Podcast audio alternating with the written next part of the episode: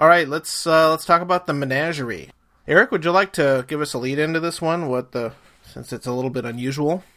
This was the only two-part episode in original Trek, and the one of the things uh, about the production of original Trek was that they were constantly short for both time and budget. So they took the original pilot, The Cage, uh, which had a completely different cast with the exception of Leonard Nimoy, and they folded it into a two-part episode um, called The Menagerie. And the basis of it is that uh, Spock's former captain, with whom he served for 10 years, I think it was, uh, was very badly injured. Captain Pike, Christopher Pike. Well, basically, Spock uh, apprehends him from his hospital room and Shanghai's the Enterprise to take him to Talos 4, which is a forbidden planet, and thereby. Is planet forbidden? is planet, yes. And is thereby put on trial because uh, there actually is uh, the only.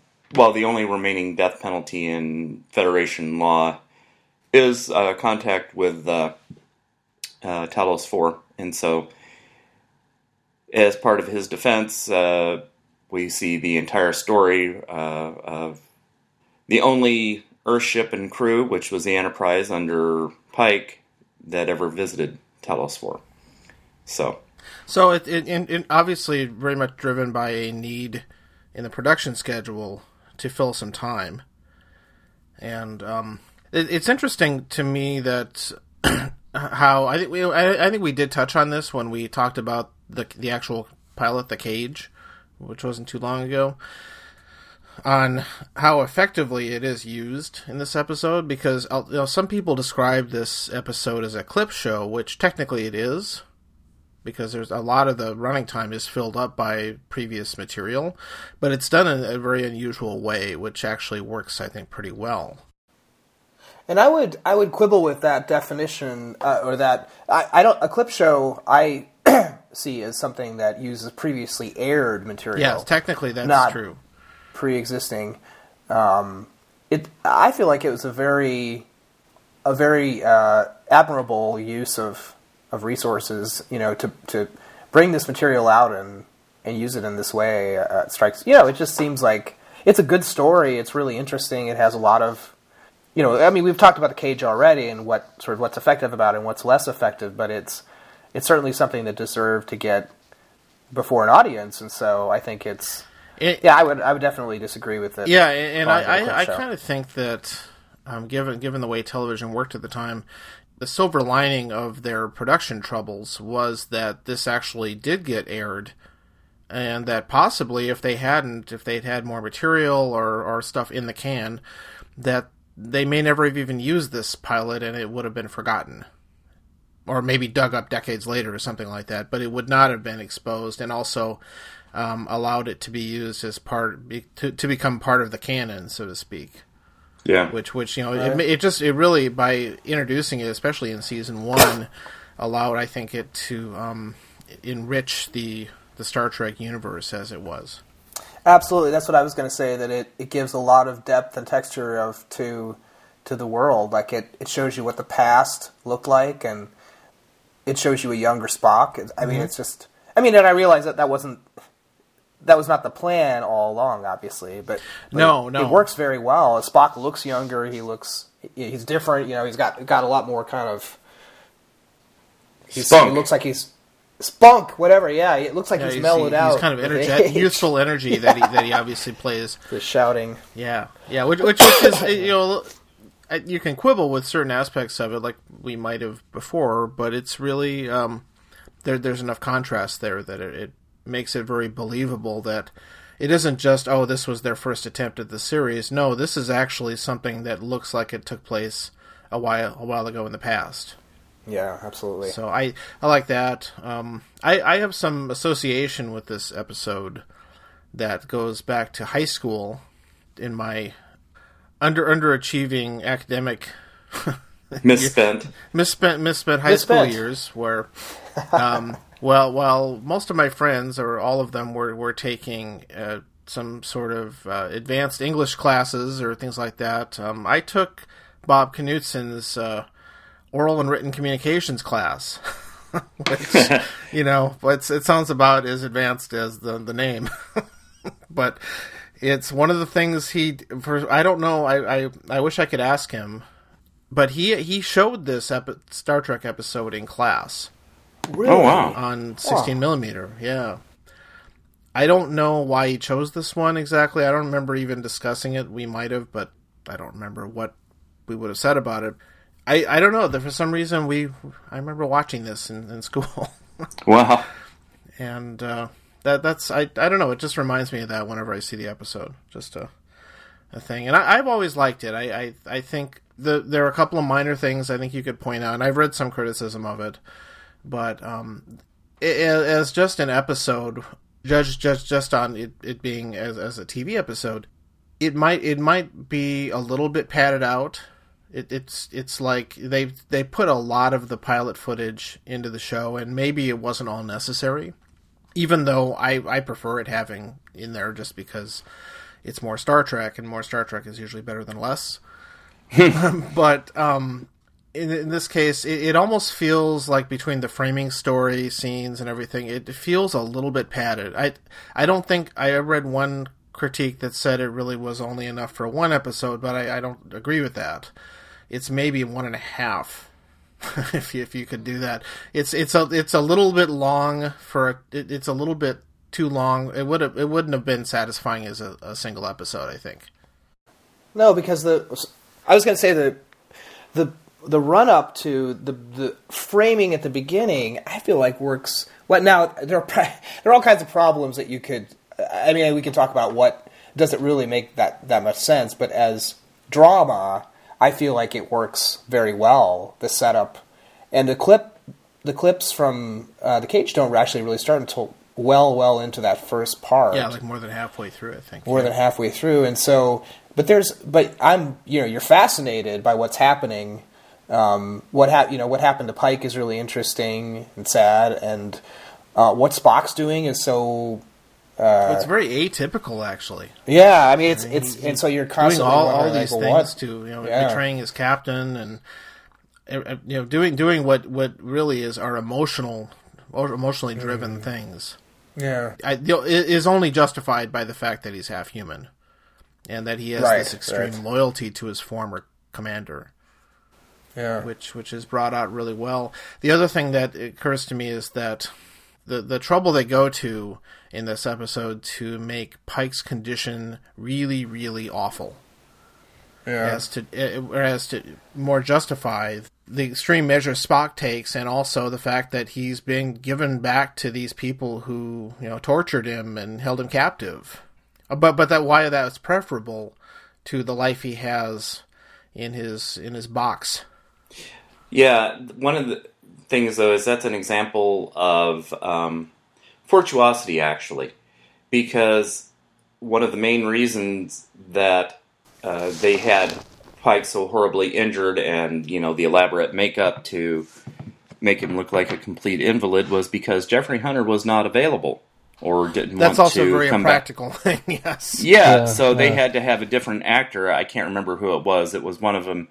Was one of their um, not an extra, but one of their the actors who played uh, security guard or something. One of the guys, kind of like Billy Blackburn, or one of those guys who was there but never had lines.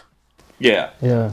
So Yeah, Um, and, and that, that that doesn't seem un, unreasonable at all. But the the fact that he can't even, you know, he can only answer yes or no. I mean, he, it it's- it must be pretty awful injuries that that the technology in the Star in the Star Trek universe could not make him be able to communicate any better than that, but also wasn't enough to kill him.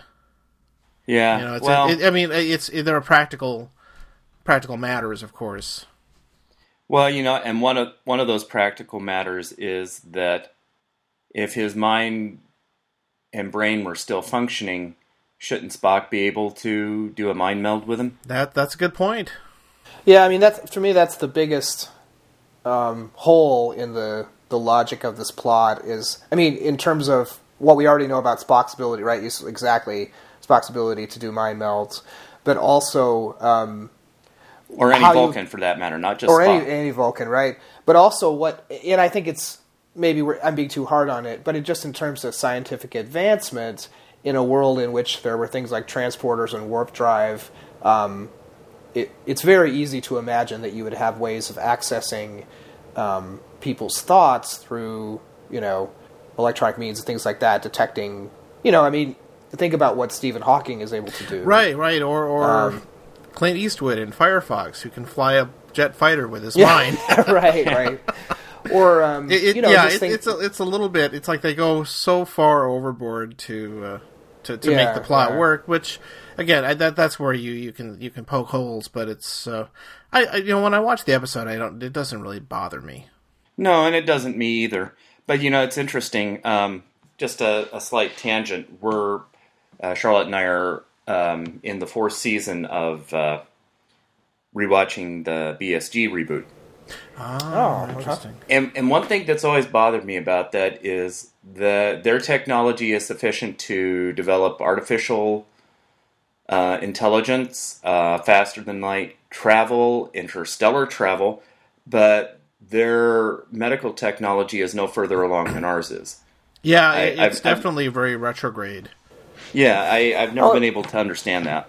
No, I think there. I I think there's an explanation for that. I mean, uh, the not to, we are getting off on a tangent, but um, one of the thing, one of the really clever things about that, the world that they they built for that reboot is that there's an explanation for for things that that seem retrograde, um, in that they they have to keep computer technology carefully under control, and so that makes a lot of a lot of the sort of things that they need to do, and, and you you know, where it would be, it would make a lot more sense to have a computer doing you know a computer surgery or you know, uh, robotic surgery or whatever they can't do because of the threat from the Cylons, and so that I, I could see imagine that. Well, that, um, that's that's actually somewhat explained about like their communications technology, like why Adama's Yeah. always talking on corded phones and stuff like that that look like they're off of battleships. and why they're using uh, paper. Yeah, yeah, You know, with the with the um, quarters cut off. Yes, but Yeah. the th- the thing about that is that um, what they also established was that uh, it was pretty much from the get go that the, the that attitude about fearing technology and artificial intelligence was a holdover from the last war, and that I mean, when you see the episodes with the Pegasus, and when you see flashbacks to Caprica post nuking they had backed off from that uh, attitude about computer technology. So there, there's that. But you know, one of the other things that has always bothered me about BSG reboot is that their their big thing was networked computers, and yes, if they had networked computers, then the Cylons would be able to just enter one computer, access one computer, and then they'd have access to the entire system. However, that says nothing about uh, whether or not the the Cylons could simultaneously access all of those different computers that they had. I mean, with the incredibly advanced computer technology that I mean, there were computers that they had. Um, Yeah, I mean, I I, I- definitely networking see- wouldn't make a difference. I definitely see what your your point. Um, I mean, there, there are definitely counter arguments to that, like the fact that it's a warship. Um, and it's not going to have access to the same um, advanced technology they would have on Caprica. You know, that's that kind of thing. But I, I think it's more of sensibility, really, than of of the kind of set, you know, um, and the world that they live in. That was an attempt. I mean, I think what what he's doing. Um, Ronald D. Moore is actually doing is he's saying if if you had given me if you had put me in charge of um, of Star Trek Enterprise, this is what I would have done with it. Like he's saying, um, if you really wanted to do a an early to show Star Trek in the early years, instead of making having a, a ship that looks basically like every other like de- a Deep Space Nine type of world, you know, with with a few really stupid cha- like having them rub radiation lotion all over their bodies or whatever, or, or that they stupid things can't that they go. th- Their warp speed is slightly lower, something like that. Yeah, I mean, these are very superficial differences. it wasn't a change in sensibility and feel, and and that's what I think Ronald D. Moore was after with it, and and that's what for me it, it was so refreshing. Like I was like, we this all this whole like world of Voyager, uh, Deep Space Nine is just so played out at that point. Well, that, that's exactly what BSG is. Really, is Ronald Yeah. Moore's uh, reaction to that. It's like, Yeah. like I, I need to do something that that where even if it doesn't maybe make sense, I'm going to do differently. And, Yeah. and and that and and the, where the medical thing that I, I feel like and they never explain any of that of course but and and there's a lot of tech on the show they didn't get into detail on but it sound I think it's it's it's a, a an aesthetic choice more than anything Yeah. else that the the the medical areas are it, it he he deliberately made it seem seem kind of like it's more like contemporary like our contemporary and, and the doctor is smoking cigarettes and you know there, there's there's that kind of thing it it, it, that was obviously a deliberate choice, and, and that also that the military is very retrograde, even in their world. I think that's made pretty clear. Well, it, except in in our own reality, our own current reality, the military is not retrograde. partic- No, I mean, no, I'm, I'm not saying that um, it, all of it is meant to reflect our society, but that that's just the world he decided to to come up with, e- even if it's inconsistent. It, yeah, and it was even more. It was more of, I think, a dramatic decision rather than an aesthetic decision because if they had had medical technology commensurate with their their propulsion technology, then the whole subplot with uh, Rosalind and her cancer would have been moot because I mean there would have really there would have been no disease that could have um, that would be fatal. Yeah, that's possible. I mean, it's also it's a warship, right? It's not not going to have the, the advanced cancer cancer treatment. No, but center e- or even on anything like. Caprica, she's given a death sentence though before the, Oh, in yeah. the pilot. So no, that. I think Eric's right that that is a dramatic conceit. yeah. Yeah. All right, back to back to Star Trek. So, Sorry. and can I? Can, I just wanted to return to a um, a point that John made, which is really interesting, in that he's the way that the Talosians are introduced to us are as these really um, kind of psychopathic um, creatures who are running this. You know, well, they have this zoo that they use for their entertainment and experimentation, and they lack empathy for their subjects. Um, but by the end of the cage, whether you buy you fully buy into it or not, it's like the the Talosians themselves have undergone a change. Like they've, at least with respect to human beings, um, they they see that human beings are not capable of being of living happily as as captives, and so they presumably they um, they change their approach um, to to the way that they treat humans. Now, as I say it, it seems a little far fetched, but that I think is the is what we have to buy into if we're going to accept that um, at the end of the cage, Captain Pike is perfectly happy with having um, what's her name? I'm sorry, I forget her name. Vina. Vina stay with the Talosians, right? Um, and also at the end, Pike decides to go back to the. Now, it, but it could be that he's that he's choosing a life of captivity, basically, but that it's better than the life that he's living. Um, and you know, so I think that is that's maybe in some ways more interesting, even the you know the fact that he's choosing the lesser of two evils, maybe in a way.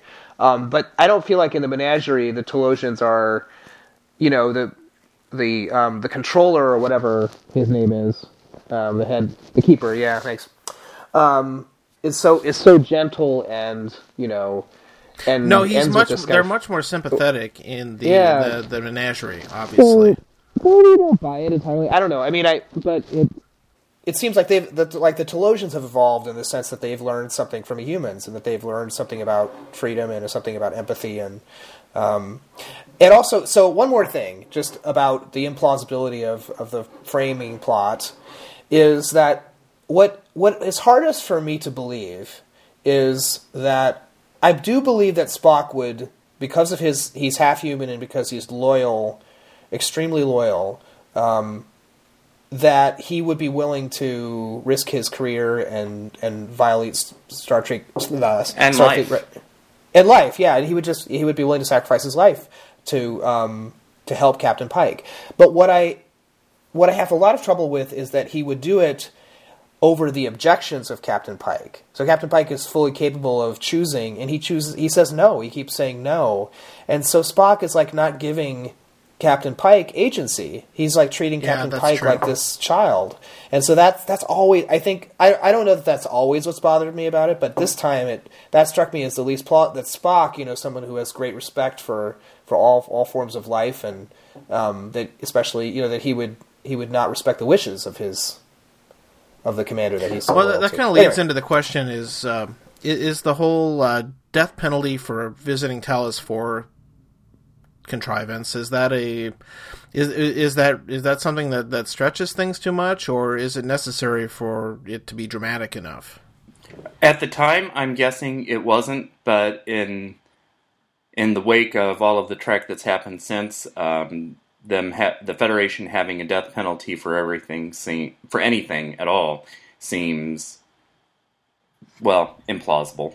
Well, it, it also occurred to me that um, you know the the Talosians can can send their illusions uh, uh, many light years away, um, as they, they they do when the Enterprise is on its way there. So it couldn't you know? It seems like that deterrent really wouldn't do much good if they're really if the the regulation was put in place to um, ensure that the Talosians' mind um, abilities don't corrupt Federation the Federation society. If they if they can reach out probably to other planets and do that, then it's it, it, it it's a if, if you examine it too closely, it doesn't quite hold up with what's displayed in the in the menagerie. I mean, yeah, in the in the actual episode. Well, probably what would be the case is that they'd have to. It, it wouldn't be. You can't. uh, Well, it says no contact with Talos 4. It doesn't mean you can't go there and. Or it doesn't mean. It isn't restricted to going to the planet and landing. It's that you can't have any contact, and so there probably is a. You know, a bubble. Many, many light years at the limit of their uh, their ability to project illusions. Yeah, I, I mean, did, did, does Pike know that what that is though, or I think so Yeah. because Spock tells him, you know, he asks him if he understands that the keeper is in control of the, the viewer. no, no? But does does uh, so at the end of the the cage, if you go back to the events, presumably Pike made his report to Starfleet, and Starfleet said, "Wow, we cannot have anybody having contact with these guys, otherwise our civilizational, you know." Will, will be doomed because you you you would basically just live in illusion all the time and society would collapse and all that stuff. Oh, that's Uh, I had not you never know. thought of that before. And, and so, I- so obviously that that was like we can't have contact. It'll it'll destroy the Federation if we learn their. It's like as I said, that you you would destroy yourselves by learning our our abilities. So I mean, I, I- it, it's it's it doesn't there isn't quite enough information really to, to go either way on it, but it's it's something that if the Talosians can, if, really if the, if their contact abilities go out many many light years away, I, I it's kind of kind of hard to. It, I, I yeah, I'm not sure exactly where I'm going with this, but it's I, I mean, I feel like the bubble might the the idea of the bubble might explain it. Uh, that it's not it's. Yeah, but yeah, I mean, when uh, you know, you could get into and, and also I- I that, that that- there's no evidence that the Talosians are hell bent on spreading this to other worlds. You know, they, they, they, you know, so maybe they thought it was sufficient to just say, no, you really can't go there. Well, my what I got from that, or what I've gotten from it all along, is that the very idea of slavery is so repugnant to the Federation that they're willing to make even the the possibility of allowing it to happen uh, capital offense. That seems a little extreme, but um, that that's what I always assumed the the general order for whatever it was. Yeah, and of course it's it's obviously necessary to give um, the episode stakes.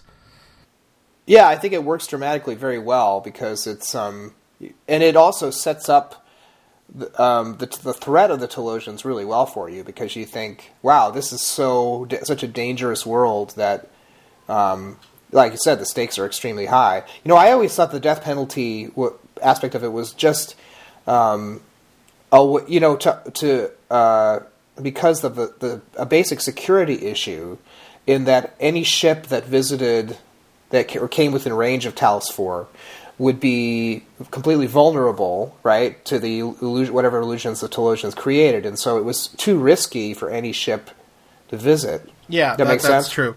And of course, you, you I think you could also argue though that the invention of the holodeck almost would do the same thing. Yeah.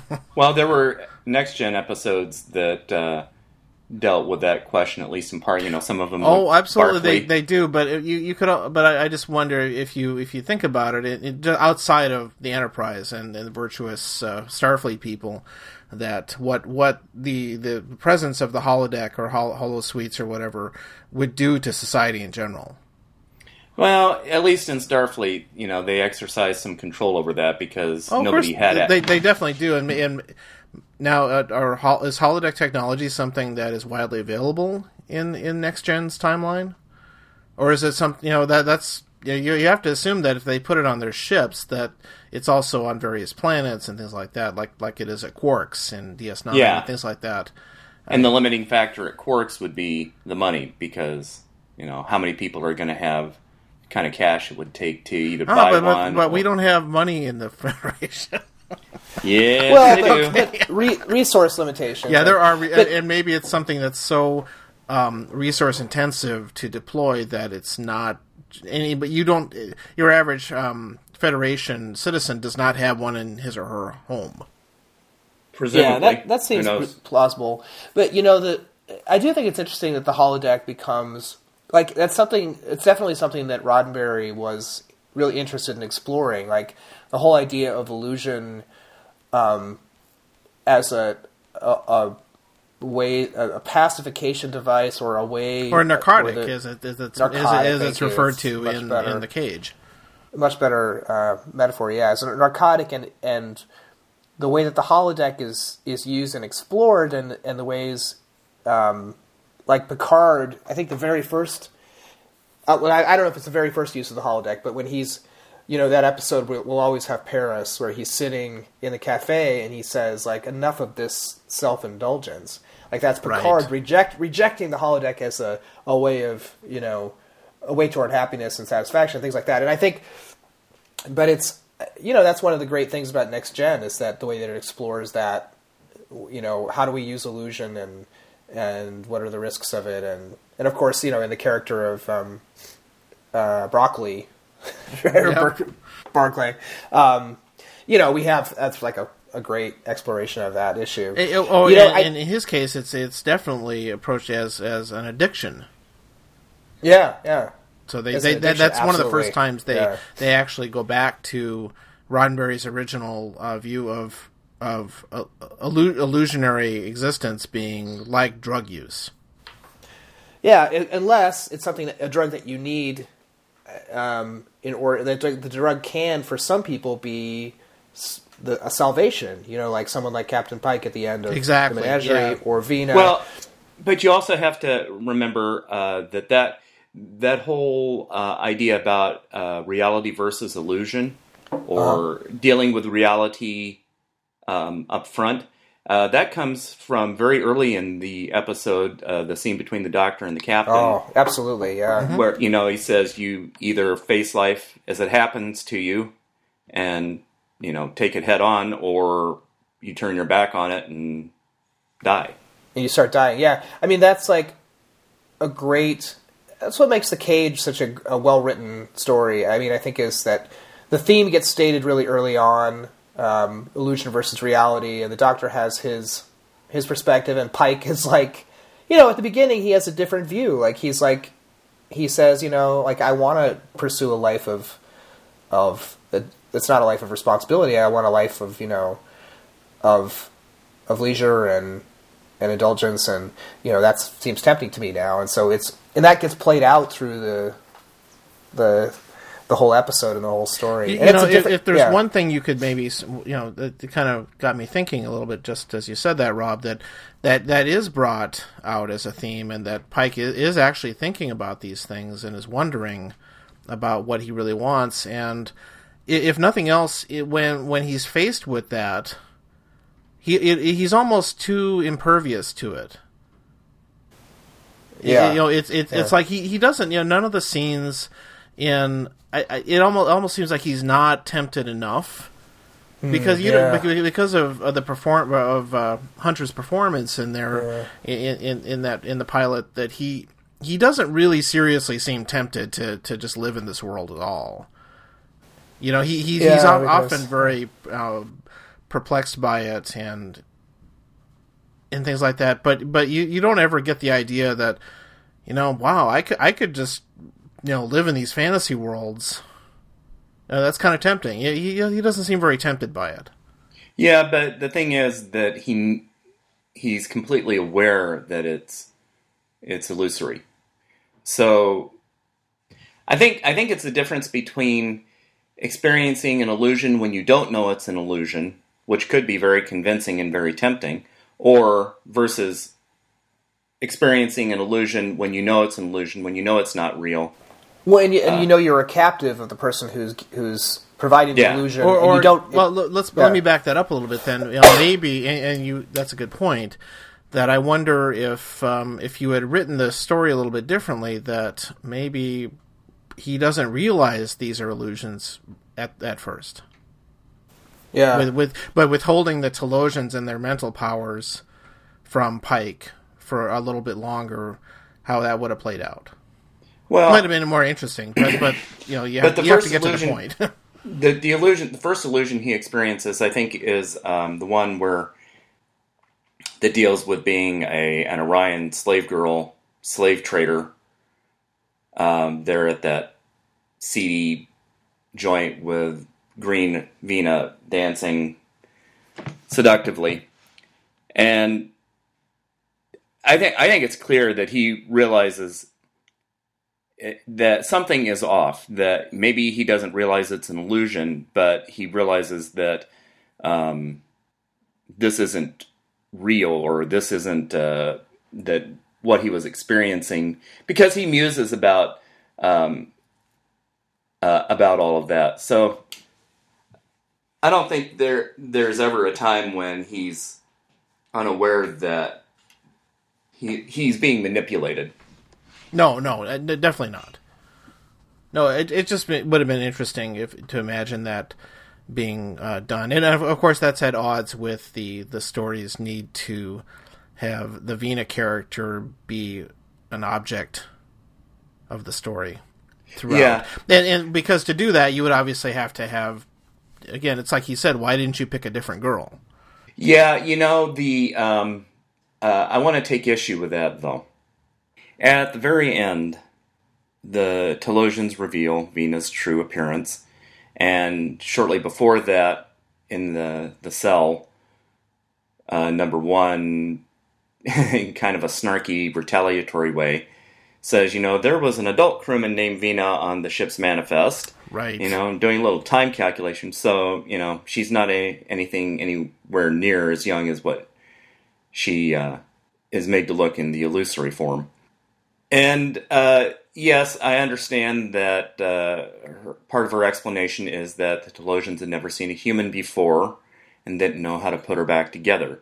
But with the combination, but with the stated desire of the Talosians to build a, or well, not stated desire, but you know, their intention to build a race of slave humans, despite the fact that they had never seen a human before and didn't know how they were put together, what is the likelihood that with the combination of her injuries, her faulty reconstruction, and her age, that Vina would have been fertile? yeah, I, I, th- th- I, I get what you're saying there. And, although, and, and related to those scenes um, with the the women is um, is the, the, the descriptions of uh, of number one and the I forget the Yeoman Colt. you know, okay, her it is like okay, she this one produces intelligent children, blah blah blah, and this one is really horny. Yeah, yeah, That's basically what he says. yeah, yeah. that that I, I kind of chuckled at that, which I, I'm not sure I many years ago when I heard that it was it was a little more coded. Yeah. Um, Well, you know, Rob, uh, to back up a little bit, when you were talking about the Talosians maybe having a change of heart, then when uh, Spock takes Pike back to Talos, and you know they invite him to Talos Four, and they invite him to spend the rest of his life with them. Uh, they may have figured out not just that you know trying to build a keep slaves or keep humans enslaved in captivity isn't a, isn't going to work, but it's also that oh yeah, with these two now there's no way for them to mate and produce offspring, so you know fuck it, we'll just let them stay here. yeah. Yeah, just let them live Yep. live with the illusions they want to live. So, Yeah. guys, I need to wrap this up pretty soon here, Yeah. actually. So, um, did you have any, um, let's see, thoughts? Of, uh, is there any misogyny corner for this one? I mean, the the women scene is Yeah, yeah, I mean, there's but that that stuff is all what we've talked about already. yeah. From to the, pilot. cage. Um, I mean, Um, it, it, it's an interesting contrast to see um, a, a, a- a woman first officer in the old Yeah. world and Yeah. not in the new one. Where there's not in the And- Of course, that was Yeah. mainly due to the fact that Roddenberry was sleeping with Majel Barrett. but- Yeah, Right, right. But and also that the women wear pant. They wear pants. yeah, Yeah. in the in the uniforms. That that's it's a little bit differences, but there's not really anything glaringly bad. Espe- And the framing story doesn't really have any en- enough going on to to really point to anything in particular. I think, as far as far as the misogyny aspect of it, you know, that this one doesn't really not much of a blip on the radar for that.